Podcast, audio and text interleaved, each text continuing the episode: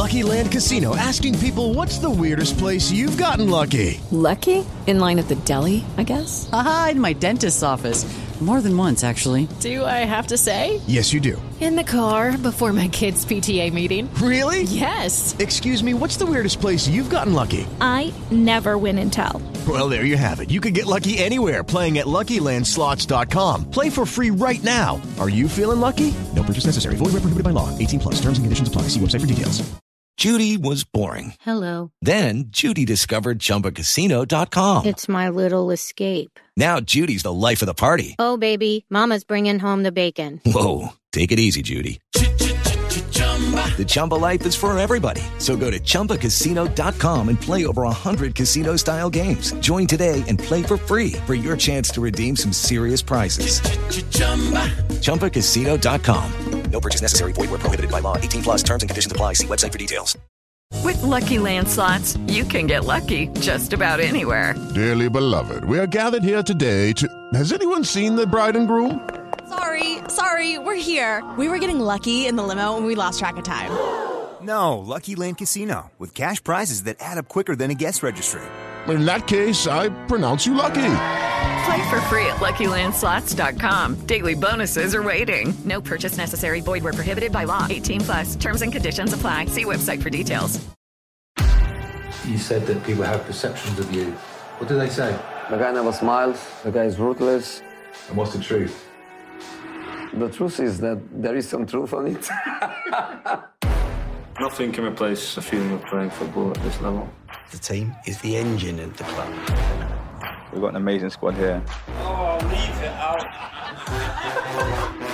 it's only the second time that I get a job mid-season. Never seen so much coverage. Twitter, Instagram. Oh my god. All there, Jose Mourinho.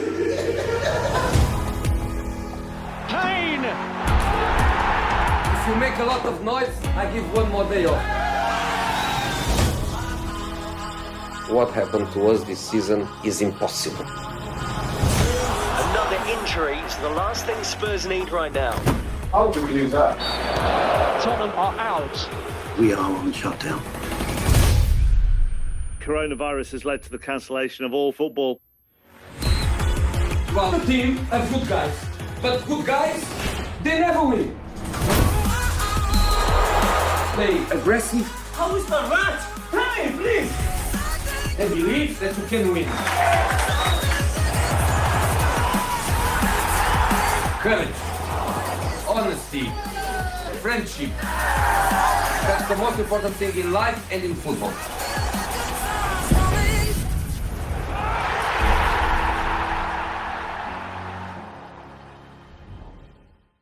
Hello and welcome to the last word on Spurs, bringing you a transfer special here. And many will know this man that we're going to be introducing the second to this show. Been a regular on the last word on Spurs for I want to say now the last two or three years. Always love hearing his insight. But before we announce who we've got, want to also welcome back. We always call him the transfer guru on the show. Jamie, how are you? Yes, very good. Thank you, Ricky. And yeah, I'm really excited for this one today. Obviously, got a very special guest on, and yeah, we're really interested to kind of hear what he said. But yeah, obviously, I'm replacing Jason today. I know he's not the biggest fan of transfers, as everyone will know, but. Um, yeah, definitely a pleasure to be on this one. Oh, you're very kind, mate. Yeah, listen, that's the thing. Jason, of course, was part of, like I say, doing the shows weekly with us. And as you know, with maybe the change of manager, style of football, and transfers, which, to be fair to Jason, he's not a big fan. Unless they're coming from Tutto Mercato, then he's a massive fan of transfers. Hence the reason why the brilliant Jamie from the Daily Hotspurs with us for this one. Please then to welcome assistant news editor for Sky Sports, also helps on the West London sports scene. Pleased to welcome back to the last word on Spurs. Lyall Thomas joins us. Lyall, how are you? I'm good, thank you. How are you doing? Not bad, not Pleasure bad to be all. here. Oh, you're very kind, Lyall. Do you know what, Lyall? I know, jokingly, I, was, I haven't told you this yet. I thought because of the coronavirus and the business, I thought we weren't going to get a transfer window. And obviously, we were naturally devastated. Jason was in his element, but I said, no, we're going to make it happen. Yeah, no, I don't think there's any questions whether there'd be a transfer window or, or not. When when it was going to be and how long it was going to be was obviously what was up in the air for a long time. But that was all part of the part of the fun during the lockdown, trying to find out what was going to happen there. Yeah, it's obviously been you know really um, well just a chaotic, strange time for the whole world, but especially for the football world. And actually for, for journalists, for, for, for football journalists, I think it's been some of the most interesting times that we've had because you know people people were saying to me, well, "What are you going to do now? You know, there's no football. What are you going to report on?" And it's like, well, there's loads to report on because no one really knows what's going to happen. So digging around trying to find out, you know, when when games are going to come back and what they're going to look like. Is there going to be a transfer window? What's that going to look like? It was it was loads of stuff to get to get our teeth stuck into. So um, no, it's been it's been a bit of a whirlwind, but it's actually been quite fun. I am going to let Jamie ask you about Jose Mourinho in a second because Lyall, I mean, the last time we spoke to you was over Christmas, and we were just kind of again in that period where we were reflecting on a big managerial change, of course. Pochettino departing, many, many supporters loved seeing Mauricio at the helm and obviously being replaced by Jose Mourinho, a serial winner. I think it's fair to say now where we're at, kind of again, six, seven months on, definitely. You know, it divides opinion whether we've made the right decision. Some do feel that, listen, he's a serial winner. Give him time, give him the players he wants, and we may very well see this Spurs side go on to win titles. Others, again, with Mourinho, they just feel that it's never going to end well. So, hence why we've got you here. But I have to ask you, you kind of brought up on it there for a second. In terms of COVID 19 and the impact it's had on the transfer market, you as a journalist, I mean, tell us how has it affected really the tra- this transfer window, this summer one in particular? The first and most obvious place that it's impacted it, it, it is financially. You know, the clubs have been hit incredibly hard financially by this. Some some more than others. Um, you know, you've got you've got a collection of teams around top of the Premier League that are very well insulated against a lot of economic changes. And even this, you know, they're obviously financed by states, some of them huge companies, uh, you know, hugely rich owners. Um, so I think for the most part, the very big clubs have got away with it pretty much unscathed. I mean, if you look at Chelsea in particular, they've obviously done a, a decent sized deal already in Timo Werner, and they're looking at doing some other fairly fairly sizable deals as well, such as such as Havertz. Um, you know, Manchester United are obviously trying to do a deal for Sancho, which would uh, which would be an expensive one as well. So those kinds of clubs have done all right, but um, out of it. But I think everybody else has suffered um, suffered quite quite significantly. Obviously, the further down the leagues you go, you can see that. Um, but in terms of the market, yeah, with less money around in general, it just means there are less deals to be done. So um, I think, yeah, we'll see less money changing hands. We'll see fewer players moving around, um, and it will mean that you know the plans that clubs had before, their first choices or second choices or their kind of ideal scenario plans of what they wanted to do to their squads, it's going to be pretty much impossible for most clubs to do that. So it's going to be a case of um, being being clever and being inventive um, with the deals that are done. Um, so with regards to Tottenham in particular, you know, obviously their their stadium is the, the principal source of, of the revenue, um, or supposed to be when it was um, when it was built, and they haven't been able to use it. So that's obviously impacted them quite quite significantly.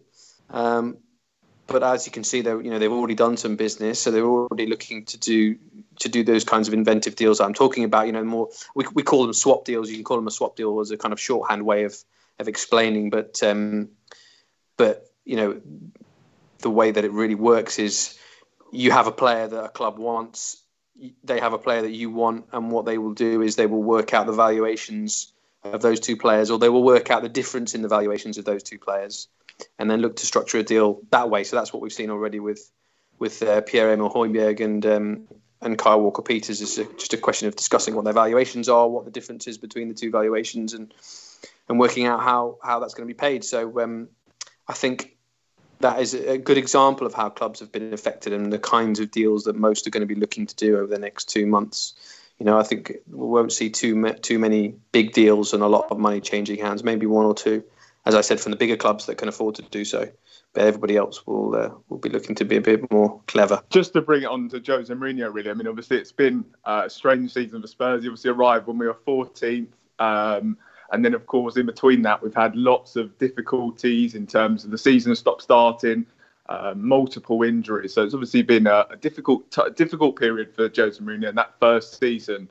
Um, but but how would you say that he's kind of settled in at the club and, and kind of his relationship with Daniel Levy? How how do you think in, in these first months that he's been here, how do you feel as though he settled in and that relationship with, with everyone at the club, including the chairman? First of all, I think he's done a really good job personally. Um, as you said, because because of many of the difficulties that that he's had, but I think just in, in terms of the general difficult situation that the squad and the club were in when he when he first came in. I mean, I think I said it in January that we wouldn't really see, you know, Mourinho's Tottenham, Mourinho's team until this coming season, until he'd had a had a, a full transfer window, summer transfer window to to not only change around the squad how he wanted, but also work with them in, in a pre-season. Now, I mean, obviously that's been disrupted in a way that we wouldn't have foreseen back in January because he's got less, you know, less to less to play with in the in the transfer market, and also less time to prepare the team uh, um, as he as he would have wanted, or as any manager would have wanted. So, you know, that that's that's another another difficulty. Um, but I think I think he's done a really really good job because the team were were obviously suffering after the, the loss of the Champions League final and uh, you know not knowing if if Mauricio wanted to be there or not, and then him obviously leaving and.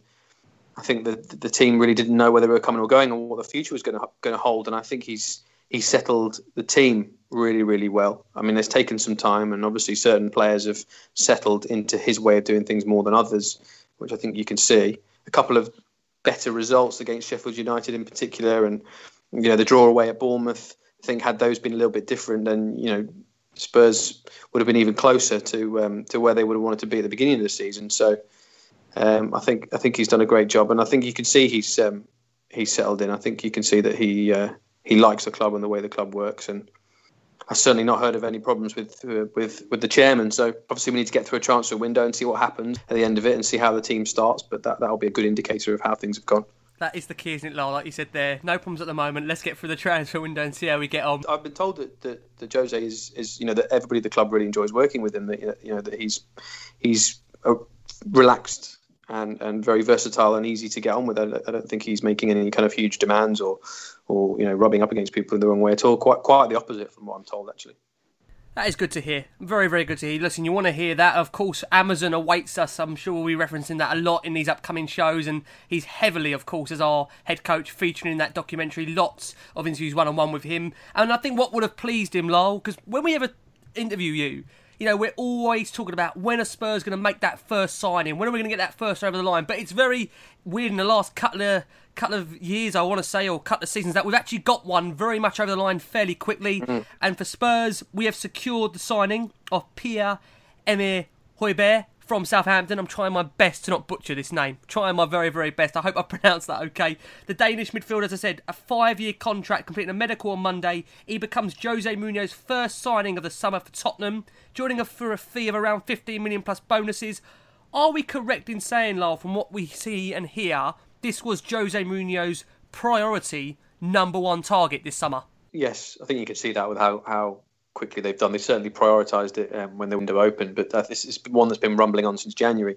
Um, we reported in January that they were interested and that they'd inquired um, and that he was going to be a, t- a top target in the summer. Um, I think it, a, a, deal in January was obviously impossible to do. I think don't think Southampton wanted to sell him at that point. So um, yeah, we've obviously seen that he's been a priority because it's the first thing that they've gone and gone and done. And I think personally, 15 million quid plus bonuses, I think is a steal for a player of his age and his experience already. And you know, he, he's he's the ideal profile for the position that they want. So I think you know all the ducks lined up um, in a in a row for this one, um, and it's it's a good piece of business early in the window. I think. I definitely have to agree. I'm a really big fan of and I think that definitely I think it's going to be a great signing for Spurs. I think the other one, of course, who went the opposite way in the end was Kyle Walker Peters.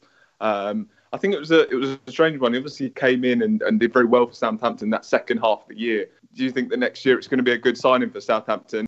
You know, with that lack of a right back, do you think that's a good deal for all parties involved? Yeah, I think so. Um, I mean, obviously, Kyle Walker Peters is, is in a position where he just needs to play. Um, he needs to play every week now. Uh, you know, he's he, he, came in and did did did had some good games for Tottenham, I think, and he struggled a little bit at the start when he first went to Southampton, I think, and they were a little bit unsure.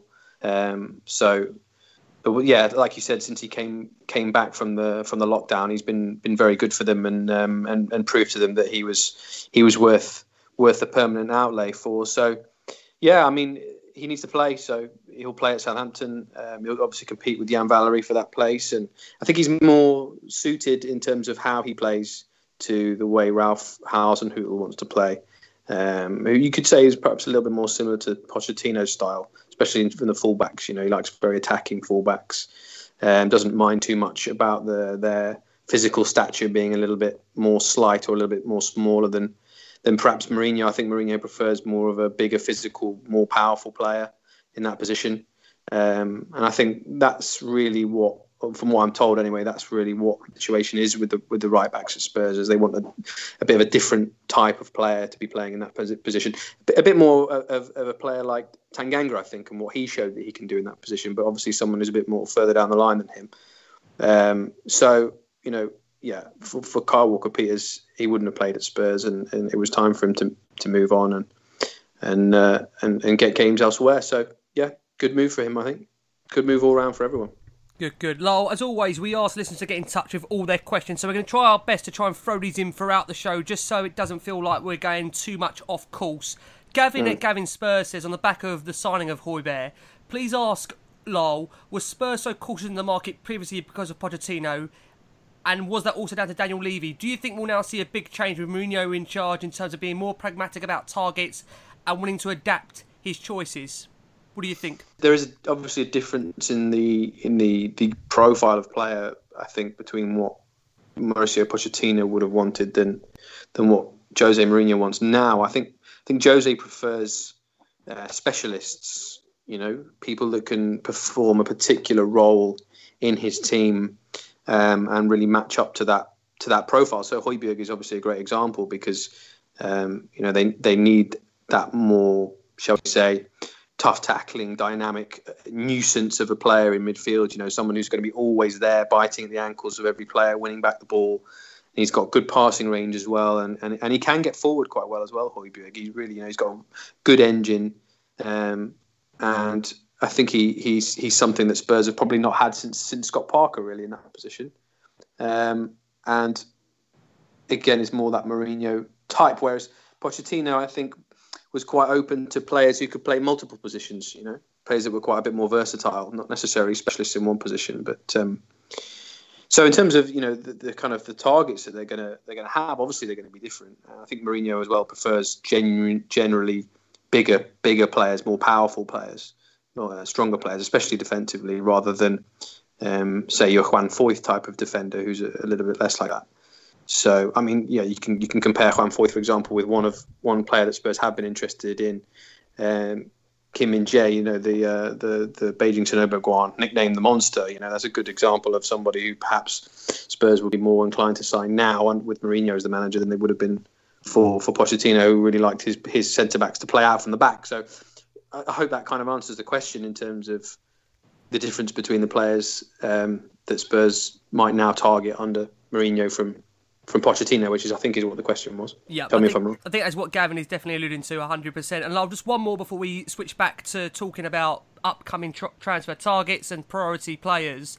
This question is here from Cookie at Cookie8Boy8. He says, Hi guys, again, great shows recently. My question for Lyall is Would we be interested in any loan deals this summer, as all our linked targets appear to be permanent ones or swap deals? No loans would be a surprise, given our tight budget, and also I presume he means down to COVID. What's your thoughts, Lyall? Any chances of loans more than permanent signings this summer? I'm not sure loans more than permanent. I think it depends on the player, really. It depends on, on who they can get and what the, the deal looks like.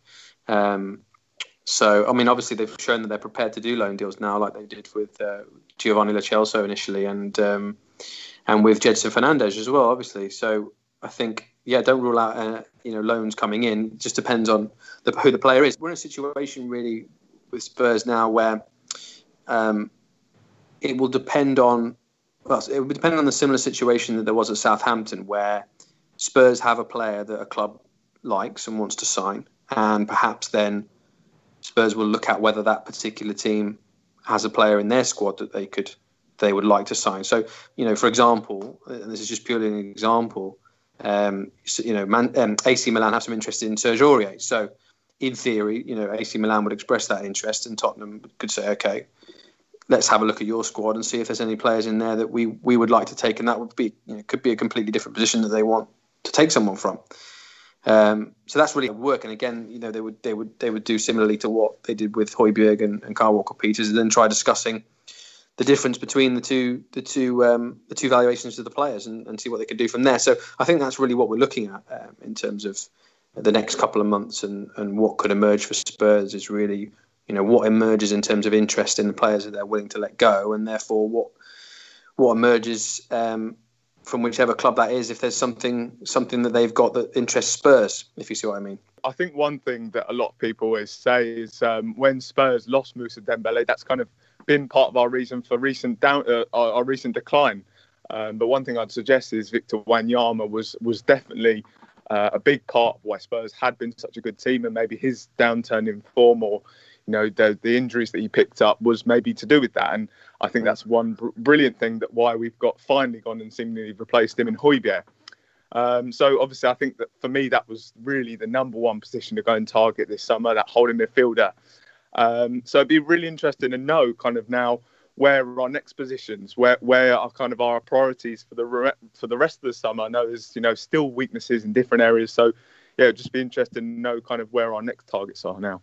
Well, I think the right back situation is the one they will look at next. Um, I, I think we've seen some rumblings of that already. Obviously, there's some names been flying around in the in the in the media, and and uh, there's obviously some interest in Serge Aurier as well from from AC Milan and from from Monaco as well. I've been told so. Um, I think that's that's the area they will look at next. I'm told there's nothing close at the moment. Um, they've got a few options. I think um, I'm told one domestically and and several abroad. Um, so yeah, for me in terms of my my work over the next um, the next few weeks and months is to obviously try and ascertain who those people are and um, try and track how far down the line they get get with those. and then after that, I think they they're open obviously to adding another centre back. So um, as I mentioned before, the um, the South Korean at uh, Beijing Sinobo Guoan was one that emerged a little bit earlier, but that's that's gone away. Um, and then I think they'll they'll look at backup strikers as well. Um, there's obviously been a few names that have been mentioned in the press, like like Callum Wilson, uh, Milik at Napoli, players like that. Um, but I think further down the line, towards the end of the window, is um, is is the time for for that. There's a lot to to change, a lot to happen. I think in terms of setting the market for that position um, between now and then. That's another thing I should have mentioned earlier, really, with how the how the market has changed. At the moment, there's been so few deals done. It's very difficult for clubs and agents to set valuations for players. You kind of need that first deal to go through, really, for the for the for the market price to be set uh, in these circumstances because so much has changed. So, for example, you've got a great one in in uh, Nathan Ake going to Manchester City.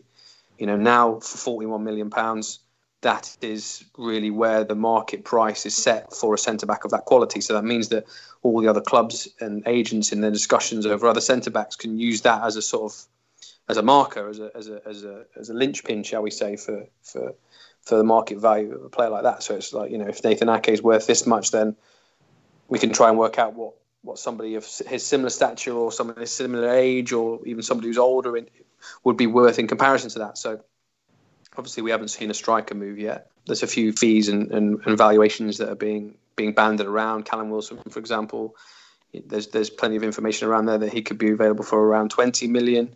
Um, but then you've also got Ollie Watkins coming up from the Championship, who would be, you know, Brentford one in excess of 25 for him. So, um, yeah, that's a that's there'll be a lot of working out to do really as, as to who's worth more and who's not. I mean, Callum Wilson's obviously you know an experienced player in the Premier League, but he's older than older than Watkins. Been part of a relegated team, whereas Watkins is up and coming and part of a team that almost got promoted. So yeah, I think there's still a lot to work out um, in the window um, before before we start getting to the stage where Spurs will be looking at, at the backup striker thing. So yeah, so right back, centre back, striker further down the line. I think is the way that um, the way I see it going. Thank you, Lyall, for being so concise in terms of those positions. We've got a question, Lyall, we should ask you before we actually look at maybe clear players that Spurs might be looking to target. Mm. A really crucial point is, and it's one that I know has been raised on many different channels with many different people, is that our struggles with this kind of homegrown quota and how we really have to be careful now at Spurs with targets because we don't have the space in our squad to bring in the likes of three or four foreign players without selling others on first. How was Spurs dealing with trying to fit in within that really, really strict quota that we find ourselves in, Lyall? It's not as much of an issue as it as it might seem on the surface because Spurs have got to to let players go to accrue funds anyway. So there's going to be spaces open up, and there's going to be spaces open up for foreign players to come in because I think the most likely players to leave Spurs this summer are are foreign players. You know, players like Aurier or Juan Foyth and things like that. Like you know, there aren't any homegrown players in the squad. I think that Spurs are would would would, would do a deal on now. I think it was only Kyle Walker Peters, maybe maybe Cameron Carter Vickers as well. But obviously he hasn't been part of the squad for the last couple of years anyway. So I don't think it's too much of an issue because because you know they're going to be doing swaps and and yeah, if foreign players leave, then there'll be spaces for foreign players to come in. So I don't think it's too much of an issue right now. Absolutely perfect. Well, we are going to go for a very quick break, and when we return, we'll be speaking with Lyall about actual targeted players that Spurs might be looking for. So please do not go anywhere. We're talking actual transfer targets next. Hello and welcome back to the second half of the last word on Spurs, joined by Jamie from the Daily Hotspur and the brilliant Lyall Thomas talking us through Tottenham Hotspur's potential transfer business this summer. I think it's so important to put that word potential, just in case we don't want to get hopes too excited, but we expect more than just the one in so far. Lyall, we've had a whole host of questions coming to the show. I'm going to read some out just in terms of players that Spurs might be looking at. You was discussing right back beforehand, and also central defence. Zach at the THFC says we keep hearing about multiple targets for right back, the likes of Aarons, Castagne, Celik.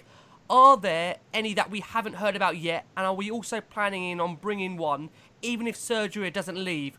If he does leave, are we looking for potentially two, or is Tanganga going to cover that area? What's your thoughts on that, Lyall? The Sergio thing, I think, will uh, will affect things because if um, if he does leave, obviously they'll be looking for somebody first choice. They'll be looking for somebody more established, somebody more experienced, you know, who, and they'll obviously have a little bit more money to to, to be able to put towards that, having sold um, Aurier. Um, if they don't sell Aurier, I think there might still be a chance that a backup could come in as well. Um, but it, again, it depends who, and it will obviously be a different sort of player from um, the player they would get if Aurier was to leave. So I think there is there is some effect that uh, the Aurier situation is going to have there. Um, so, um, sorry, the first part of the question you asked me: Is there any players out there that have not been mentioned yet? I mean, there. Are, listen, there are plenty of right backs around that are being offered to Spurs. So, I mean, you know, I could go through who some of those are, but there's not really much point because at the moment, it's finding out what the club thinks of them. You know, players are offered to clubs all the time. Uh, you know, obviously clubs let let it be known to every intermediary that they work with what kind of positions they're looking for. So, you know, those intermediaries are always coming back with, "Oh, I can get you this guy. I'll get you that guy. What do you think of this guy?" Etc. Etc. So, yeah, there are a few others. Um, you mentioned Celik, uh, the Lille one. He's one they've looked at, uh, but how far that interest goes, I'm not so sure. I mean, it's there's been a lot of rumours of Lille players and lots of links with Lille players with Spurs, and I think there's an obvious reason for that, which is obviously Jose's connections there with uh, with the sporting director and with his assistants having worked there before. So I think that was always going to happen. You're always going to see. I mean, we've seen Osimhen, the striker, uh, linked with Tottenham. We've seen Gabriel, the the, the centre back, linked with Tottenham, um, and obviously Celik at the moment. And you know, Spurs have, have, have not actually been in and trying to do a deal for any of those. So. Um, we'll probably see more more Lille players linked with Spurs. Um, who's the other ones you mentioned? Uh, Castagne, yeah, the Atalanta one. Atalanta one. He's he's really good. I, am a big fan of his personally. I think he's I think he's a good player. Um, and yeah, another one they would have they would have watched. Max Aarons, I think, is is probably a bit more historic interest now. Uh, I think he he's more the profile that that Pochettino would have wanted. I don't think he's um, the kind of player that that Mourinho wants. Again, like I said, somebody he, would like somebody a bit more powerful, physically bigger, stronger, I think, than uh, than Aarons. So I wouldn't expect that one to be done either. And obviously, Aaron's been part of a relegated team, so you know he's a good player, good prospect. But um, you know, I think I don't think he would be he would be first choice for Tottenham um, right now.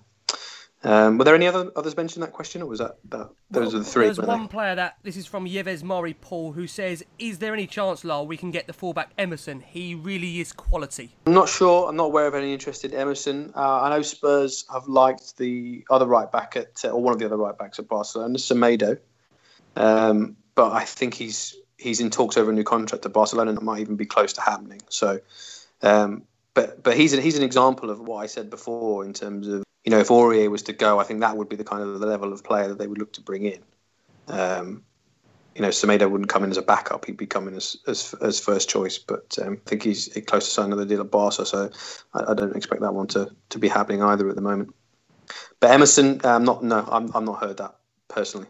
He's not a name that's been mentioned to me. Obviously, one target that I think we have mentioned before, just briefly on this show, um, and obviously in a position that you did say that Spurs could potentially target is Kim Min Jae. Mm. Um, I think it's a name that obviously a lot of people maybe might not know. Um, I mean, how strong is Spurs' interest in that, and is that a deal that, that is likely to happen this summer? I don't think so. Now um, he he arrived late back from from um, from South Korea, so when the um, back into back into China ahead of their uh, new season or ahead of their return to training, um, and I don't think it went down very well. Um, so any kind of hope of a move out of there at that point, I think, was ended pretty abruptly, and they wanted him to stay and wanted him him to play. So um, I think that one's gone away. Um, I think also the fact that that whole thing happened means that, the, and how strongly they want him to stay means that the fee would be probably bigger than he's actually worth. So um, I'd be surprised if Tottenham um, went back for that now. But but but let's see. Like we said, you know that, that is a position they will look at um, a bit further on in the window. I think um, once once the right back situation is sorted. One centre back that might potentially be leaving the club, uh, Juan Foyth. Um, mm. You know, a guy that I, I, rate very highly. I think he's got a lot of potential, but I think um, it was that game against Norwich where he made a bit of a mistake. He made a mistake. Um, mm. And then since then, we haven't really seen him at all for Spurs. Now, obviously, he's a guy with a lot of talent. Mm. Um, it would be a shame to see him go, but it just doesn't seem like he's in Mourinho's plans anymore. Um, so I guess the question is: Is he a guy that, that you, you think will still be here this summer? I'd, I'd, be surprised, to be honest, if he if he was here. Again, he's in he's in a similar situation to Walker Peters, really, in that he needs to play. You know, he's at that age and uh, and that that kind of level where he needs to be playing games every week. Um, and I think you know when he was when he was signed, that was obviously the intention. I mean, I mean Pochettino apparently is a massive fan of Juan Foyth. He thinks that he's going to be a top top defender in the future. Um, but he needs to play, and he needs to play under the right coach as well. You know, he, he was more of a, of a of a Pochettino player, I think. You know, a ball playing centre half, not quite as physically um, strong as, as some of the others, and certainly as physically as strong as the kind of centre backs that um, that Mourinho wants. So, I mean, he's he's nowhere near the size of Kim Min Jae the monster, is he? I mean, he's not as big as even Eric Dier or or, or Tanganga or, or even Alderweireld. So um, I think it's yeah, it's just a matter of, pro, of profile. Really, he, I don't think he fits with the Mourinho profile, um, and he needs to get out there and play under a different coach. So um, I think that's what what we what we will see happen if certainly if a, a buyer or a loan club emerges for him. Lol, Jatink asks, is Ryan Sessegnon going on loan? And also, what is the situation with Danny Rose? We're going to try and I say, cover up the the fullbacks before we move on to the midfield. Tell us your thoughts, Lyall, in terms of Ryan Sessegnon's future and also Danny Rose. Do you think he'll eventually leave Spurs permanently? Danny will eventually relieve, relieve Spurs permanently. Yeah, I don't. Uh, I yeah, I think it's impossible to to see him signing another contract. Whether that will be this summer or, or next summer when his contract expires is, is kind of yet to be seen. Um, Ryan Sessegnon, again, another player who needs to play for me. Another player who was who was at that point in his career where he needs to play every week under the right coach, you know, in the right system, really, to, to get the best out of him. Um, and again, a player that was signed, or the Pochettino wanted, over repeated transfer windows. Um, and so one that is a little bit more clouded to see how or if he will fit into the um, into the Mourinho structure. But apparently Mourinho wants to keep him. Mourinho really likes him. So um, yeah, a good question. There's obviously going to be a lot of interest in Sessegnon. You know, he's he was one of the, the most highly rated teenagers at youth level uh, around Europe. You know, everybody knew Sessegnon's name. Everybody went to watch him. I mean, obviously, uh, I reported a bit earlier in the window about Barcelona's um, perceptions and admirations for Sessegnon. You know, they had scouts watching Sessegnon in Fulham's promotion season. Um, not obviously not this last season. The, the, time when he was he'd really broken through into that into that Fulham team. You know, they had scouts at Craven Cottage watching him. They had scouts at Wembley for the playoff final, um, watching him then. So there's going to be an abundance of interest in in, in Sessegnon, especially from certain teams that play a certain way. like Ajax and, and Barcelona. But um, yeah, an interesting one, an interesting one to see play out over the next couple of months. I think it's really important that Sessegnon does get that game time. Um, but of course, if you look at the Premier League fixture schedule uh, that's come out, and then of course all the cup competitions, I think that um, yes, he does need to play, but I think also Spurs probably do need that depth. Um, but just bringing it on to kind of the other side, uh, the other fullback on the other side, uh, Serge Aurier, of course, as you mentioned, there is interest uh, from other clubs uh, like AC Milan. I know AC Milan have been strongly linked. Um, mm. He's had a mixed season. He's obviously put up some good numbers, um, but I think he's kind of a guy that I think most Spurs fans would be happy to let go. Um, mm. Do you think that that's a, a deal and uh, a deal that might go through? Uh, Aurier leaving Spurs this summer. I think if, if they get the valuation for him, then then then yes, they're open to that. Um, but the kind of numbers that have been been banded around, I think, in the media so far are not quite accurate from what I've been told. Um, so, and again, it, it, will depend on which club as well. As I mentioned before, if there's a if there's a prospective buyer for Aurier and they have a player in their squad that's of interest to Tottenham, um, then then it might be something that's a little bit more manageable, shall we say, for the, the buying club for Aurier to to do. So I think that's what we need to see um, play out next. Uh, as I said before, the only two clubs at the moment that I know are, in, definitely interested in Aurier, are AC Milan and Monaco. Mm. And and just to just to bring up a target for a, tar- a potential target for Spurs uh, from another Milan club, Inter Milan. Uh, Milan Skriniar is obviously a guy that has been linked. Now, obviously, there has been talk about a player I'm sure we'll get onto in a minute in Tanguy Ndombele and potential swap deal. Um, but Milan Skriniar, obviously, uh, I think he's 25 years old. He's uh, I think he's been linked with a lot of top clubs in the past, and he is seen as a top defender around Europe um, linked with Spurs. I mean, it'd be quite interesting to, to get what, what your what your understanding is on Spurs' interest in that sort of deal and whether that's a potential player that we might see at Spurs this summer. Well, well Skriniar for me is is exceptional. I, I really think he's he's a top defender. Um, and he's kind of in his prime as well. Well, in his prime, he could he could get he could get better, but he, he he's already consistently very very good in the Italian league um, over a couple of seasons now.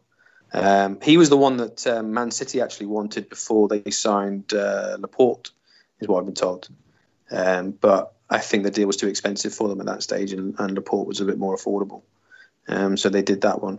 But Skriniar, yeah, is is is is really good. I think that that name has emerged because Inter have some interest in in Ndombele, um, and I think again this this ties into what I was saying before in terms of uh, Spurs, you know, exploring, you know, which players in that particular team that's you know a prospective buyer or at least interested in signing a Tottenham player have that are of interest to them. So you know Skriniar would be would be a great great player to bring in, somebody that that would cost far too much money if you were to pay for him up front this summer. But um, if other players were involved, you know it might be a bit more manageable. But unfortunately, with regards to that, I've been told repeatedly that Tottenham don't want to sell Ndombele, uh, especially the chairman.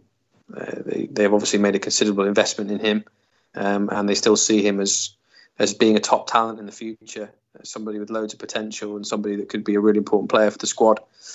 Um, and personally, I, I can see that as well. I think I do think Ndombele is is still going to be an exceptional talent. You know, I, it would be it wouldn't surprise me if if he moved on somewhere that he would become a, t- a top talent somewhere else and and you know everybody would be the Spurs fans would be kind of so cursing. Spot on. So spot you know on, I mean? You're so spot on. I mean, So- I've, I've been saying this, banging this drum. I've got to say this for the last kind of six months. And listen, don't get me wrong. I'm not saying Ndombele's been perfect the way he's been, in, you know, in terms of maybe his application and effort. But I do think, and you, it sounds like you're on the same lines as me, Lo. I think he'll go on to a Real Madrid, a Barcelona, a Bayern Munich, and he will go there and absolutely tear it up. I just think the guy's got all the ability in the world. But is it a case, Lo, of just Mourinho being a bit more adaptable to to managing him because we've seen it before with the likes of Salah, De Bruyne. That you know we've seen him let gems go in the past. Do you think that relationship will tell us what is that relationship like now with Mourinho and Ndombele?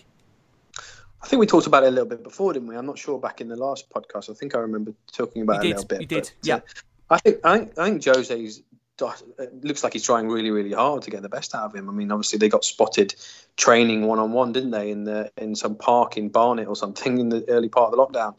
And I think that was a, that was an, an example of how how hard he's trying to work with Ndombele to get him to get him um, feeling more settled, more probably more appreciated, and also more um, yeah more settled at Tottenham. I think you, have to look at the season that Ndombele's had and the the general disruption that's gone on since he came in. I mean, obviously he came in under Pochettino expecting to play for play for Pochettino and uh, and you know be part of a team that was going to kick on. And they had a bad start and they lost the manager, and then he had to adapt to a new manager and who wants things being done a little bit differently. And you know, it's very rare that a new manager comes in and every player in the squad is happy with how they do things or happy with you know sometimes people just clash or sometimes people don't agree with methods or they don't agree with the with the tactics or they don't agree with the way they want to do things. So it, sometimes it can be a matter of pot luck really which player or players in a squad have the personalities that, that don't match or don't see see things the same way. So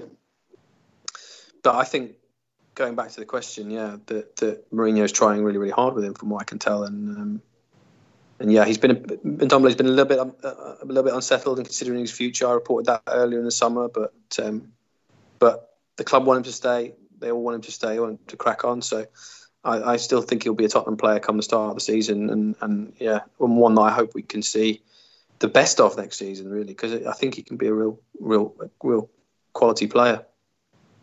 Lol, so just some questions in. You've mentioned already about Skriniar, but these ones are kind of around Ndombele and any potential swap deal, which I think you can now kind of firmly rule out. So Luca at THFC Luca says, is there any way then that we can get Skriniar without swapping Ndombele? From what you say there, it seems like that's a possibility where if Spurs want the player and they're firmly insistent Ndombele's going nowhere, then that could mean a possible deal to be done in terms of Skriniar just alone by himself. That's also another question. Um, that's the same question being asked also here by, let me find out who this is, from 2 Ross Free, also asking that same question. No, I think I think Skriniar will be too expensive to spend outright in this Right, okay. We've got the money for that. But just one question I wanted to ask on Ndombele. Of course, um, in Italy and reports in Italy and France are all kind of insistent that Inter uh, that uh, the player does want to leave, and there is kind of that interest from Inter Milan. Do you, do you kind of get the sense that maybe the people around Ndombele have been quite unsettling for him? Is that is there any suggestions that that might be the case? Not from what I've been told. No, not from what I can tell. No, no, no. I mean, he's he's he's been a little bit unsettled by things and been considering his future. Um, and that's as far as it's gone. But I don't think it's as strong as him wanting to leave. You know, I don't think it's gone quite that far.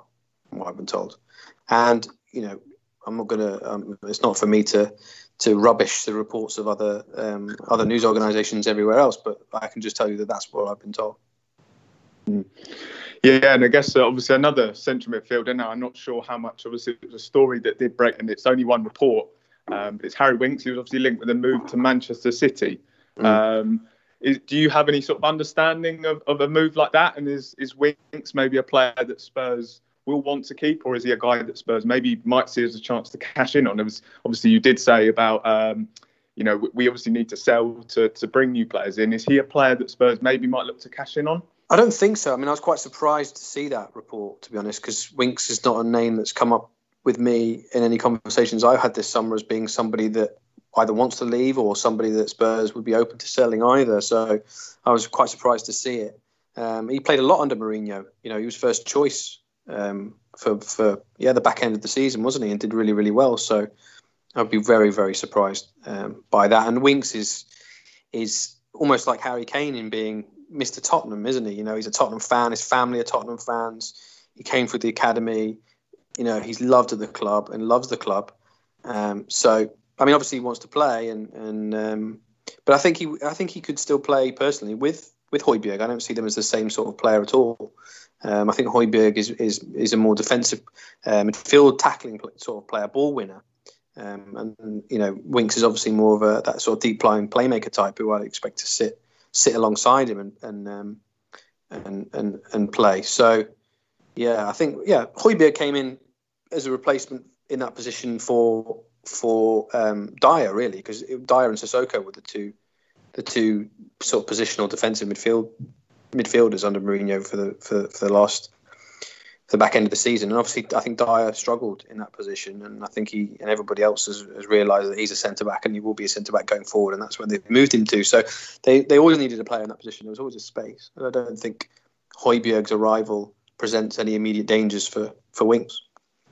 talking there, Lyall, about Højbjerg again. Just a question, really. I mean, we've seen again this from kind of many different news outlets, and you know this is why we love having your opinion on it because you've always, I thought, always given us kind of you know where things are on the basis of from your understanding. Now, again, we've heard that Spurs midfielders likes of Oliver Skipp and Jamie Bowden want to be loaned out after the signing of the Dane because they both feel at the moment that they've kind of outgrown new football and they want to develop with senior match experience. Now, of course, I know we've got Europa League. I know we've got a lot of games sandwiched in next season. But do you think Skippy and Bowden are those two that you could see Mourinho allowing to go out on loan to get some regular first team football? Yeah, I think I think that's another difference between Pochettino and Mourinho. Uh, Pochettino always liked to have his youth players closer to him. I think he I think he felt that they would always they could learn more from being in and around his first team and his setup because it's so specific. Um, that they they were always very reluctant to let players go out on loan. Whereas I think there's more more openness from Mourinho, and I think he sees the value in in them going out and playing first team games elsewhere once they have outgrown that youth that youth um, level. I mean, Skipp Skipp's shown some some promise. Um, so I think it now is an ideal time really for him to go out and um, get a full season under his belt at another Premier League club. Um, so yeah, there's a there's a there's a few out there that he could go to. Obviously, Fulham have been mentioned. He's got that Scott Parker link. Um, so that could be one uh, for him. Jamie Bowden, I'm not sure. He's he's one that I don't know um, as much about, obviously, because he's not been around the first team squad. But, but yeah, as I said, there's, there's definitely, I think, a slight um, more openness for Spurs to be loaning out the youngsters now. There's three championship targets that I just wanted to kind of briefly discuss, and I think they're they're three really big talents. Um, they're all relatively young. I mean, I say champ, all championship ta- targets. I mean, David Brooks, course one. Um, obviously had a difficult season with Bournemouth. I think he got injured this year, um, but in that first breakup year, he was really good. Um, and of course, now Bournemouth in the Championship. I think two others, which uh, is a from uh, Q- uh, QPR, who I think is another very big talent. Um, and then, of course, the other ones, uh, Said Benrahma, who of course was very unlucky not to be a Premier League player with Brentford after with their you know their their stuff in the playoffs. Um, are those maybe three players then, and that kind of that level is those a level that Spurs might try to target um, this summer? I d- I don't think so. To be honest, the, the, the, certainly for, from first first point of view, it's not a position that they're looking to to do anything in.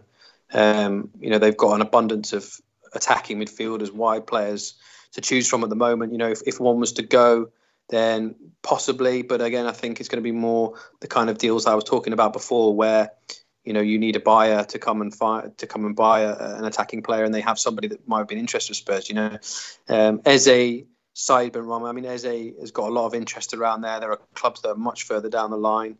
Um, obviously, West Ham being one, Palace have bid for him. Um, so I think it's more likely he would go there, and and they, you know, he needs to go somewhere like Benrahma as well, really, where they want to go somewhere they're going to play.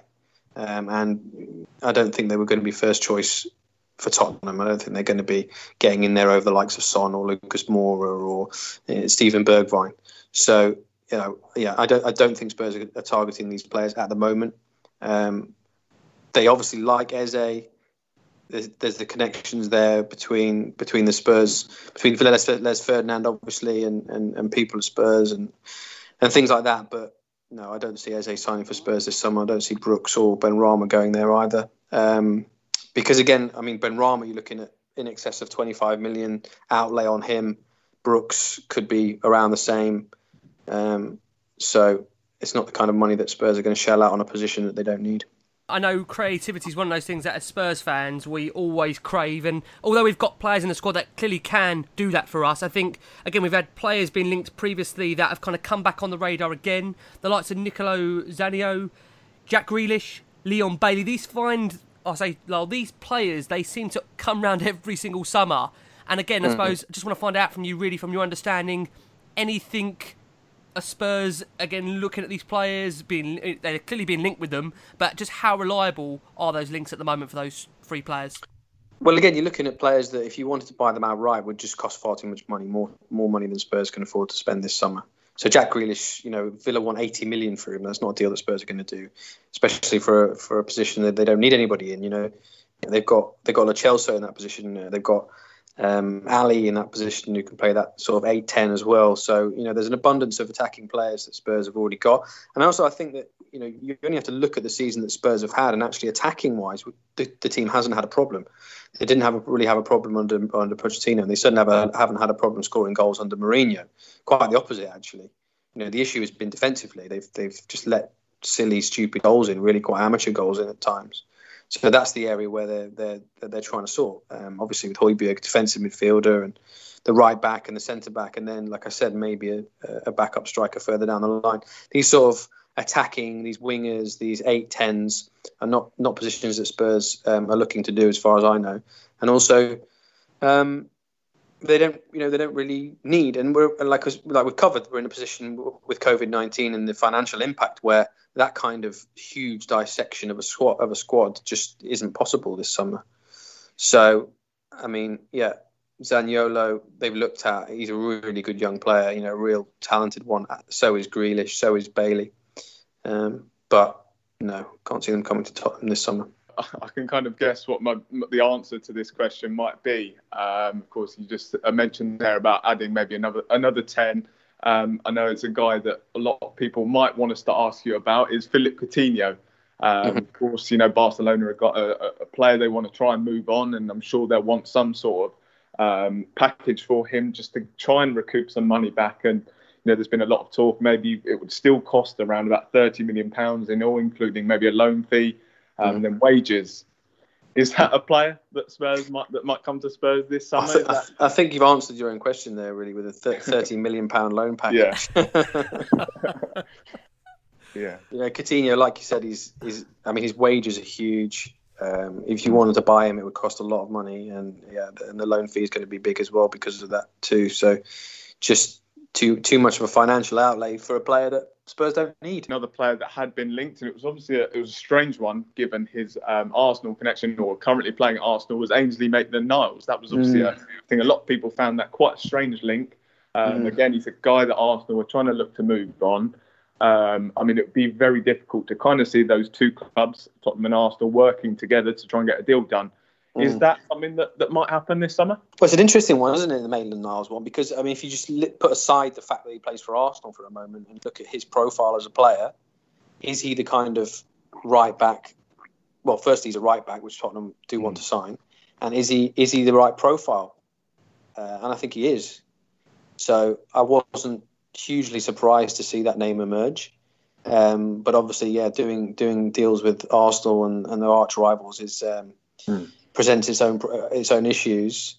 Um, and also, I mean, you, you, you tell me, you guys are the, are the, Tottenham fans. How would you feel about signing an Arsenal player like Maitland Niles? I, I, don't mind yeah. if it would be, a, I mean, Aubameyang or Lacazette, but I'm not too sure, though, if, if he's going to really improve us. That's the that's the big thing. I mean, Jason mentioned in one of our last shows that I'm all for you know bringing players from whatever team. Even if it's Arsenal, if they're going to improve our squad. But I look at Maitland Niles and I'm just not quite sure. Is he a player that's going to take us to that next level? What do you reckon, Jay? Yeah. Well, I think the other thing as well is um, I mentioned I was I thought that Kyle Walker Peters did really well, and it will be interesting to kind of see you know is that something that might come to to haunt us in the in the future, and I just wonder whether is Kyle Walker Peters better than Ainsley Maitland-Niles, and that would be where it'd be a bit disappointing if we potentially were to get rid of Walker Peters and then bring in someone who's not quite as good because. Um, I, I, just think that Kyle Walker Peters is probably at a better level at this moment in time than Ainsley Maitland-Niles. I think maybe one thing that it does do is obviously does tick that homegrown quota. Um, he is a guy that can play in different positions, so that's obviously a, a, an important thing. Um, just for me, I just don't quite think he's at that level that that Spurs really want to be at. Um, so I, for me personally, I'd rather we'd go and target another a right back of, of, of, someone who's of better quality. Another target, um, uh, you know, winger from Watford. I think he's had a, a, a decent year at Watford. I mean, despite them going down, um, Ismaila Sarr. I think he's a very big talent. Of course, I think he's young as well. He's 21, 22. Um, I'm sure there'll be a lot of Premier League clubs interested in him. Is he a is he a player that might end up at Spurs this summer? Again, I don't think so. He's that obviously that winger type, and mm. you hmm. know he'll cost money, even though they've been relegated. Good money. Um, so again, no, don't see him at Tottenham. Not this summer. There you go. Lyall, as always, if you when you know Spurs are not interested, Lyall makes it very, very clear it's, it's not going to happen. So thanks, Lyall, again for kind of you know letting us know very clearly that's not going to happen. We are going to go for our final break of the show, and when we return, we're going to be putting our mind and focus into the attackers of Tottenham because we haven't got enough wingers or attackers. So do not go anywhere. We are back after this final break. Hello and welcome to the third and final part of the last word on Spurs with the brilliant Lyall Thomas from Sky Sports, who always finds the time to come on the last word on Spurs and gives us the lowdown and the insight into Spurs' transfer business. And also pleased to have alongside me Jamie from the Daily Hotspur, our transfer guru, who he loves talking transfers. And we've got the man here, Lyall Thomas, telling us what's happening with Tottenham summer. Lyall, I have to ask you about this name. Uh, not because I genuinely think it can happen, but more because we get the same listener questioning every single summer since you've been on the show. Gareth Bale. The year's 2029, 40 years old, and we're still being linked with Gareth Bale. Yes, he's on, I think, a reported 625,000 a week wages in Madrid, more than three times Harry Kane's salary. So the question is, Lowell, when's the medical? very good, very, very good. I'm glad you guys are comfortable enough with me now. You can start firing joke questions. Definitely, mate. Well, we tried to. We've got to be now. yeah, Gareth Bale. Poor guy. Listen, all I say about Gareth Bale is I just think he should be playing. I think it's really, really uh, sad to see him not playing uh, every week because he's such a talented player. You know, you talk about the best players in the world over generations, and you know how much you would have loved to see this guy and that guy. I mean, most of us are probably very fortunate that we have seen Bale uh, play in the flesh. But you know, imagine this was you know Messi, for example, whose whose final years were you know being spent on the bench, you'd think, well, what a waste because wouldn't I have loved to have seen Lionel Messi? So there's probably kids out there, and uh, you know I would have loved to have seen Gareth Bale play, and they can't see Gareth Bale play. So I just think it's sad that he's not that he's not playing. It's a sad situation, really. I think when you said David Brooks isn't someone that Spurs going to afford, I think um, that mm. does instantly rule out a, a, move for someone like Gareth Bale. But yeah, I, I, definitely agree. It's such a shame to kind of see um, where his career's gone and just not been able to play those games because mm. you still feel as though he's kind of at that point in his career where he is still more than capable of, of going to a club. Like I, I really think that if he was to come to Spurs right now, he has that talent uh, to to go and really push us and make us title challengers. And it is really disappointing to kind of see him waste that talent um, mm. at Real Madrid. Mm. Yeah, just, I agree. Just, just, a question on Bale. Um, well, more of a statement, really. This is from Craig Silver at Craig Silver Real. Says if Gareth Bale had one bit of career ambition left after winning almost everything, why wouldn't he want to return to a club who worships him and, more importantly, bring trophies back to Spurs? Lowell, just quickly, if, for example, I know I'm talking very hypothetically here, if it's a case of where Madrid would cover all of those wages, which I just can't see them doing, and Bale, you know, had the option of coming back to Spurs, do you think he would want to? Or do you just think it's just a complete no go for all of the reasons, as, explained, you've said about Bale? I, I, honestly have no idea what he wants, to be honest. I have no idea. I mean, other than well, doing what he's doing at the moment, which is staying at staying at Real Madrid and staying on the the contract that he's on. Um, I mean, I don't know whether part of his thinking is is how you know volatile things can be at Real Madrid at times, and how quickly coaches can change. And you know, I think perhaps when when uh, Zidane left the first time, that he probably probably hoped and expected that he would have more game time under in under whoever it, you know whoever came in next. Whereas obviously now Zidane's back and that relationship is is what it is, and he's uh, he's not in the team, so. Uh, I mean, listen, uh, he's he's done everything. He's won everything that a player could want to win. Um, so I guess now it should really be for him a point of what, yeah, what does he want to do? Where where you know for his for his own for his own heart and for his own final years of his career, you know, how does he see what how does he see it going? I really don't know. I really really don't know and can't really speculate on on what goes on in in Gareth Bale's Bale's mind. Yeah, look, I'm, I'm going to bring the mood down a bit now. Go from Gareth Bale to Troy Deeney. Um, quite a contrast, quite a contrast in, in quality of play. But I think, look, I think obviously striker is definitely an area uh, that Spurs need to go and target this summer. Of course, we've gone so long without just with just having Harry Kane, and I think you know you look at the injuries that he has picked up over recent years. It's certainly a guy that we need to try and get in some backup for him so that he has that chance to rest. I think that a lot of his injuries have come from being overworked and overused. Uh, now, obviously, two players that we have been linked with Um, and they're very interesting links because I think that one thing that I want Spurs to go and do is go and get some players that will hit the ground running. I think we, we saw last summer we signed Lo Celso, Sowen, and Ndombele, three top young players, but I think three players that weren't really, you know, they, they just didn't hit the ground running for Spurs, and that has been a frustration. But the two players we have been linked with, uh, Deeney and, and, and uh, Callum Wilson, obviously both have a lot of Premier League experience, and, and you'd think that they would come in and maybe hit the ground running.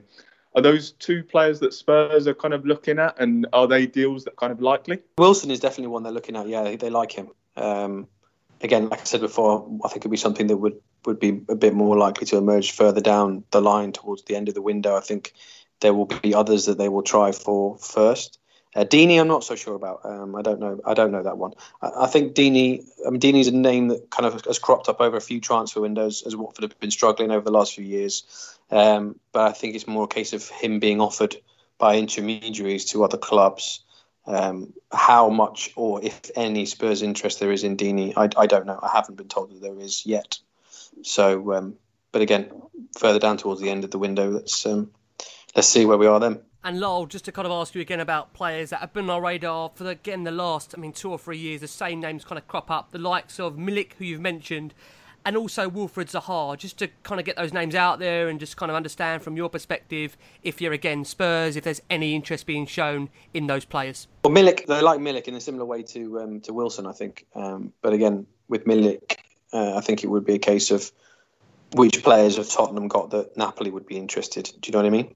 As I mentioned before, that that more of that kind of swap deal scenario. Um, Milik, they did. They had a look at Milik as well when he left Ajax and went to Napoli. Um, they were looking at him, but um, I think, I think at the time I remember um, there'd been a bit of reluctance on Milik's part as well to be a backup to Kane because uh, I think Milik will want to play as well. So that's we've spoken about that in previous transfer windows so many times. Is that sell that, that hard sale? Do you, you know which striker's going to come in and be okay with with playing second fiddle to, to Harry Kane, um, and and always knowing really that when Kane's fit, Kane's Kane plays. Um, and that's still the same case, really. That's still that's still part of the sell um, to try and get someone in. So Zaha, uh, I, I, mean, I really like Zaha. I think I've said again this in previous podcasts. I think Zaha would be a great asset for Tottenham. Um, but again, big transfer fee. The end. so another striker target, obviously Spurs have been linked with. I mean, it's not not haven't seen many great links in terms of that.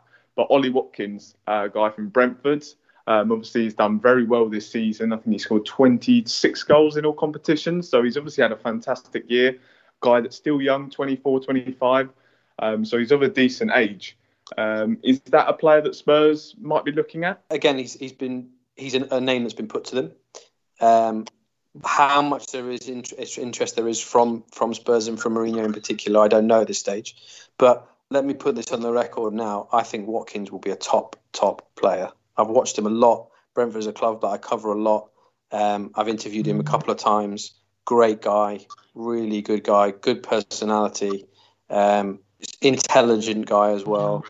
Uh, especially for, for someone so young, you know, he gets the game. He gets he's, he's very adaptable.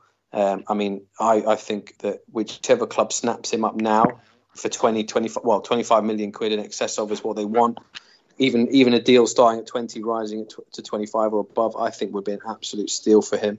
Um, he's young and English. I, you know, he could get in the England team. Um, mm-hmm. That would be the one for me. If, if I was a sporting director mm. would, at any club, um, he would be the one that I would um, that I would snap up. And Lyall, finally, on the strikers, because it feels like an achievement we've got through the list of all the players we've written down. I think over 30, 40 names that we've compiled and thrown at you, um, just asking you about their future. So the last two you'll be pleased to know before we just go ahead and ask you some listener questions. Habib Diallo and Vedat Muriqi. Are they potential targets? What do you see because obviously these names again are kind of coming up, and the, in terms of reliability, we don't really know how how how really strong Spurs' interest is on those players. Habib Diallo, I don't I don't know. It's not one that's been mentioned to me. I think Muriqi, Muriqi, they watched Muriqi. I don't know. I don't know how whether there's some actual credible interest in Muriqi. I think he's just a player that they scouted. Um, yeah, they're they're not really players that I'm aware of of, of being genuine targets for Tottenham at this stage anyway. One thing we did is when we, we tweeted out asking for questions, um, a guy whose name cropped up um, as always, uh, was Paulo Dybala. Um, of course, the guy Spurs were linked with last summer.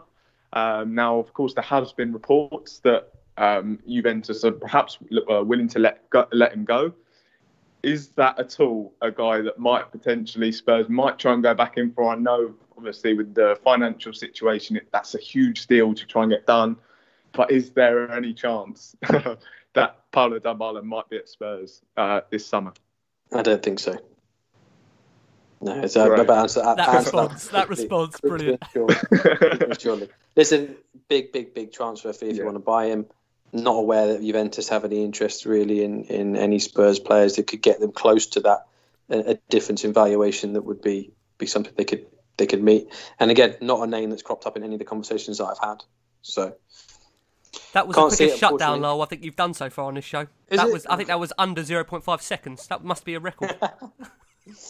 well, let's, let's get to some of the next names, and I'll try and do them quicker. Okay, mate, brilliant. Uh, right, let's have a look. Well, I've got a load of listener questions in here. I know Jay's going to ask you a couple more as well. Um, okay, so Charles Picton asks, is a Dybala deal achievable? I think by Lyall's response there, you kind of gauge where Lyall's at in terms of that either ever been a possibility at Tottenham.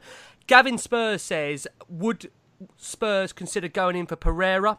Uh, obviously, Leicester City right back, uh, been really, really well there. Again, I know, Lo, I think you was on here um, telling us at the time Spurs were maybe had some interest in him even before Leicester got to Mhm. him. So there's that one there in terms of Pereira. And also, uh, B. Ray Houndill says, is there any truth in the rumours linking us? And I haven't seen this name. Um, so again, this might be news. Um, Robin Koch. So Robin Koch, Pereira. What's the chances, Lowell, on those two? Robin Koch. Uh, no, I don't think so. I don't think he's quite ready for that level. Um, Pereira, yeah, we spoke about Pereira before. Again, he's Leicester's first choice right back, and they're playing in Champions League football next season, so there's no, there's no chance he'll stay. Uh, so there's, there's no chance he'll move. He'll he will stay. Um, but he's he's the one that Tottenham looked at doing before they signed uh, signed Aurier from Porto. But Porto sold. I think they were looking at it when Porto needed to to accrue some. Yeah, this is what I was told. Porto needed some money at that particular time, and then Porto sold two players. I think in the meantime, uh, was it one of them? I can't remember the guy's name now. They sold they sold somebody for quite a big fee to an Italian club, and then and then Porto in a situation where they didn't need didn't need to sell as quickly, so the valuation of Pereira went up at that point. Um, and Spurs moved on to somebody else, moved on to Aurier and signed him instead. Um, great player though, Pereira, really really good. I think he, he in terms of profile, he'd be, he'd be ideal, but Yeah, cracking player. he'll be staying at Leicester and play Champions League football for him next season. You- Just just on a potential departure at Spurs, um, of course, a Spurs forward um, that Mourinho does seem to really like actually, and I think that he did. You know, he came off the bench a couple of times and had a decent impact. But again, you know, you, you, as you said earlier, you know, Spurs do need to try and move some players on. Um, of course, we've got to try and move players on also for that homegrown quota, not just to also uh, raise funds, and that is Erik Lamela. Um, as I mentioned, I think he is a guy that Jose Mourinho does seem to like. He does seem to like that work ethic that that, that Lamella has. But is he a guy that, that Spurs are looking to potentially cash in on, and is that a deal that's possible? I think it depends on what the offer would be. I mean, he's obviously been in the club for quite a long time now, since 20, 2013, so he's been there for seven years, hasn't he? And um, you know, he's had he's had fits and starts of being very good, but obviously had injuries at the same time. So I think he fits into that into that criteria I said uh, before, really, in terms of you know, if if a buyer emerges for him and and that particular buyer they have a player that Spurs would like to sign who would who would you know bolster the squad in a position that they're looking to to fill, then there might be something that could um, that could transpire. But um, yeah, that's where I see that Erik Lamela in particular. And Lowell, any players, just very quickly, in terms of departures, anyone that we haven't mentioned that could be leaving the club? I know we've kind of done the youth. Anyone else at all around, I don't say dare I say the, the first team squad? Anyone you can see as a shock departure? Let me throw you a name. Dele Alli, for example. I mean, listen, Dele Alli's been always part of our weekly debates on this show. I think many of us, listen, we, we all believe Ali's got the potential. We keep saying this word potential, but he's kind of 24, 25 now, and it's like, when are we going to see the finished product? Is there anyone you could see at that first team being sold to sacrifice, as what Spurs fans call this rebuild? Anyone we should be worried about at all? I don't think so. No, there's no names that come up to me. Um, you know, I would I would be surprised to see a big player leave. It'd have to be a, a, a really good price and a, a big a big amount of money that they could invest elsewhere. I think for them to consider it. But no, I'm not aware of anyone. No, No, to keep yeah to keep the question to keep to keep a short answer to the question. No, there's just not enough uh, with with COVID nineteen and everything. There's just not enough versatility to be able to make such drastic changes. You know, you don't want to lose a top player and then not be able to replace him. Just to bring it on to another subject, I think a guy um, that it, it was he was obviously linked as soon as Jose Mourinho came into the club. Um, and that, of course, was Luis Campos from Lille. Now, I know obviously they have a, a very good relationship, um, having worked, I think they worked together at Real Madrid, I think I'm right in saying. Um, and then, of course, I think they have remained good friends ever since. Um, now, I know obviously he's done a fantastic job with Monaco. He did a fantastic job. He's doing a fantastic job with Lille currently. Um, is Luis Campos a guy that we might see at Spurs anytime soon, or is that something that um, that is just kind of reports? Yeah, I don't think so. I, don't, I, I mean, first of all, I don't think that Tottenham are looking to make an appointment in that position. We talked about this before uh, in the previous win- uh, previous Windows podcast when his name was doing the rounds. Um, you know, the chairman takes a very very heavy role in in the deals that the clubs do, whereas somebody like Campos would would you know does all the deals for for Lille, and that's that's the kind of the sporting director role. So I don't really see how a sporting director would fit in at Tottenham while while um, while Daniel Levy continues to be so heavily involved in, in all the transfer deals. I just don't see how that could work because, it, I mean, his a sporting director's position would, would be well, would be fairly redundant in that position in, in, in those circumstances. So I think things, you know, the setup uh, works works pretty well, and, and, as it is with the chief scout in in, in Steve Hitchen, you know, reporting directly into into into Daniel Levy and, and Rebecca Caplehorn being the you know the kind of the number cruncher. She's kind of the de facto sporting director. I know that's not her official title, but you know, um, aside from she's she sort of does everything other than the actual recruitment of the players. You know, the scout doesn't oversee the scouting setup. That's what Steve Hitchen does, and you know the kind of the technical aspect of buying a player is is, the, is Steve Hitchen's side of things, and then the financial aspect is is Rebecca, and and, and obviously Daniel is heavily involved in all of it. So um, I think that you know between the three of them, they they cover the role of the sporting director. So I don't think there's any need for anybody. Um, and again, again, I think those rumours were you know mostly down to the fact that Mourinho does have a good relationship with him, and they're you know they're friends and they've been around. They've known each other for a long time, and obviously that he was bringing other people from Lille at the time and in, in his assistance. So, yeah. Brilliant. Lowell, a final question to ask you because you've been an absolute gem and you've covered every single player we've thrown at you, every question we've thrown at you throughout this show. Um, this one is from Serial for Real Globe, who says, "How many signings do you expect us to bring in before the pre-season matches?" Question mark. And if that's too early to bring anyone in, how many before the start of the season on the 12th? If we do bring in all our targets early, can you see Spurs doing a surprise come the end of the window? Three part question, Lyall. Before the preseason games, I mean, you, uh, you're testing me here. I don't think I know when the first preseason game is off the top of my head. Do you?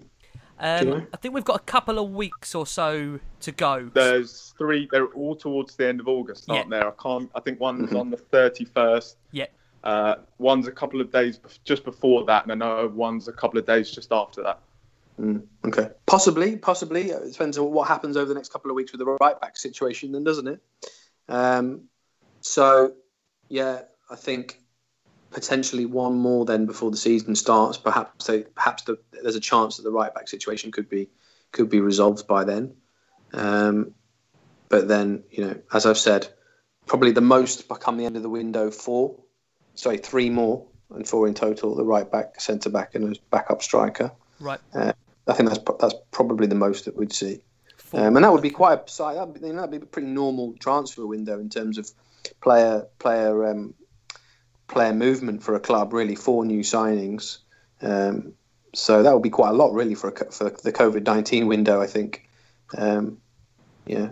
Whereas probably probably minimum one more. And then to finally ask you, Lowell, if Mourinho does get the players he wants, how happy do you think he will be? And then, from in your opinion, in terms of for Mourinho now, what will his target be from the ball next season? Is it a case that he has to get Tottenham back into the Champions League, or he'll face pressure? Just to kind of finish up, what do you think will be the target for him within the club next season once he does have his players? And let's be honest about it, it's his first full season in charge. It's not mm. about you know he doesn't know the players anymore. He spent a lot of time with them during obviously what happened with COVID. Um, what do you think the expectation will be of him next season? That's a good question. That's a really good question. I think I think the, the expectation will of course be get back in the Champions League. I think he'll be putting expectation on himself to do that. You know that's where he will want to be more than anybody else, or as much as anybody else. So that you know, getting the team back into the Champions League will undoubtedly be the be the priority, um, and then probably to see how far they can go in in you know in the, in the competitions that they're involved in.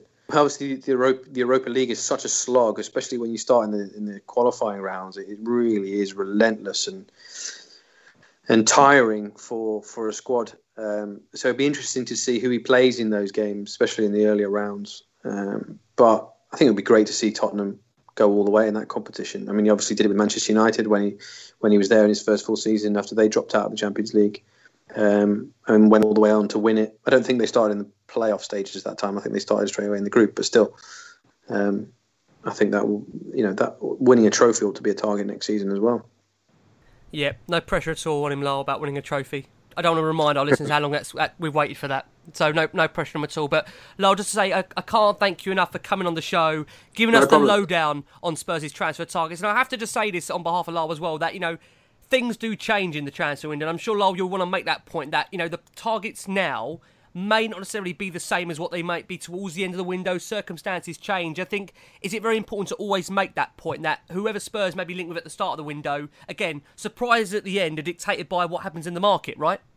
Exactly, exactly. You know, the, mar- the, the yeah, the market is a, is a fluid, um, organic thing that changes over the course of the weeks that it that it goes on for, and that's one of the parts of the reasons why it's so fun to to be a journalist and report on because you know you can spend a lot of time um, speaking to a lot of people and getting a really good idea of what clubs want to do, what their intentions are, and so, and also you know what the players' intentions are because really that's what it comes down to is you know you you I've said, as I've said before you can identify the players that you want but it's down really to what what the players want and so much can happen in a transfer window. Suddenly towards the end a player can decide right I want to leave I want out. Who's the who is there that can take me?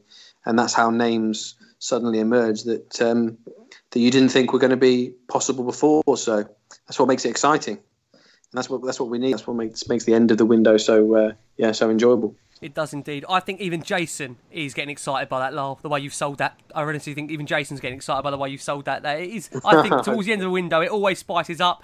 We're all there on deadline day, watching all your hard work unfolding amongst our eyes. Hopefully, with some decent signings to come. Just want to say, Jamie, thank you ever so much, mate, for coming on. It's been an absolute pleasure having Lyall, hasn't it? It's been great this last hour or so. Hundred percent, yeah. Really enjoyable listening to kind of all the insight that Lyall's given us. Of course, great to have such a, a great journalist on the show. Um, yeah, really, really enjoyed listening to everything, uh, everything that's kind of been discussed, and yeah, very excited for the rest of the window now. Yeah, indeed. And Lyall, we have to ask you very quickly before you go. Amazon Hmm. awaiting us. Will you be watching that? Will you, be, will you be intrigued to see what's going on? I mean, I know you know a lot what's going behind Spurs anyway, but how do you feel as a journalist covering the club like you do? How do you think the board and the manager will come out of that once we've watched it? Good question. That's what's going to be the most interesting thing to see because obviously it's been a uh, it's been a quite a tumultuous season. Um, I think certainly from the documentary maker's point of view, they couldn't have hoped for a more dramatic uh, dramatic sequence of events really for that season. They've been so lucky, haven't they, Lyall? In terms of what they Well, had, I mean- they couldn't make it up. Yeah, I a mean, that- managerial change, cup exits. Exactly. Exactly. I mean, well, that's the nature of football, isn't it? I mean, any number of things could have happened. Pochettino could have stayed, and it could have been equally as enthralling in a different way. But, but um, yeah, it- I'm, I'm, I'm looking forward to seeing it. Um, I've seen some of the trailers, um, so I think uh, it's interesting. Some of the trailers, especially the way that you know Mourinho has been talking to the squad. Yeah. You know, telling telling them to be nastier, uh, not not be such nice guys, and be friend friends with each other, which is something I've known has been an issue a bit in the squad for for a few seasons. You know that they're all very very get on very very well with each other, which is a good thing. But also, I think uh, yeah, he's wanted them to just be a bit more nasty when they get out on the pitch, um, which would be, be good to see really, because you know. That, I think that's an element from, from a lot of Tottenham sides that's been lacking over the years. Is a bit more of that sort of ruthless, you know, a bit more nasty in mentality when it get, comes to getting across the white line on the pitch. Yeah. I'm glad you didn't say the other quote, Lyall. You did really well to divert through that one in terms of the intelligent part. Listen, been an absolute pleasure. The brilliant Jamie from Daily Hotspur and the wonderful Lyall Thomas on the last word on Spurs. Guys, I hope you enjoy this show and we'll be back with you very, very soon. You said that people have perceptions of you. What do they say? The guy never smiles, the guy is ruthless. And what's the truth? The truth is that there is some truth on it. Nothing can replace a feeling of playing football at this level. The team is the engine of the club. We've got an amazing squad here. Oh, leave it out. It's only the second time that I get a job mid-season. Never seen so much coverage. Twitter, Instagram.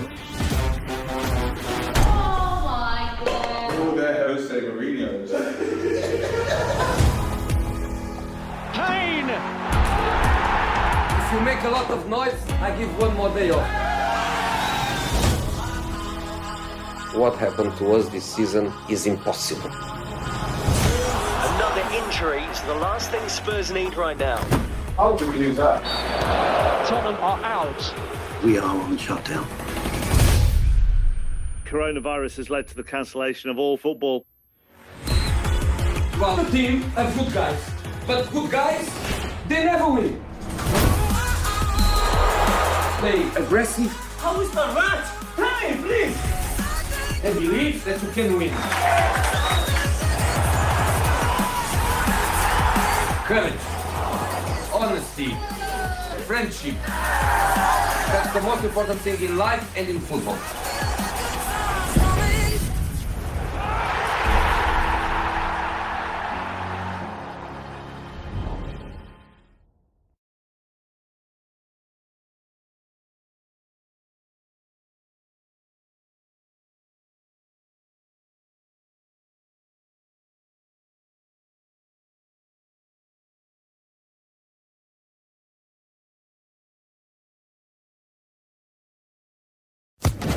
Social Podcast Network. Hello, it is Ryan, and we could all use an extra bright spot in our day, couldn't we? Just to make up for things like sitting in traffic, doing the dishes, counting your steps, you know, all the mundane stuff. That is why I'm such a big fan of Chumba Casino. Chumba Casino has all your favorite social casino style games that you can play for free anytime, anywhere with daily bonuses. That should brighten your day a little. Actually, a lot. So sign up now at chumbacasino.com. That's chumbacasino.com. No purchase necessary. Group. Void were prohibited by law. See terms and conditions. 18 plus.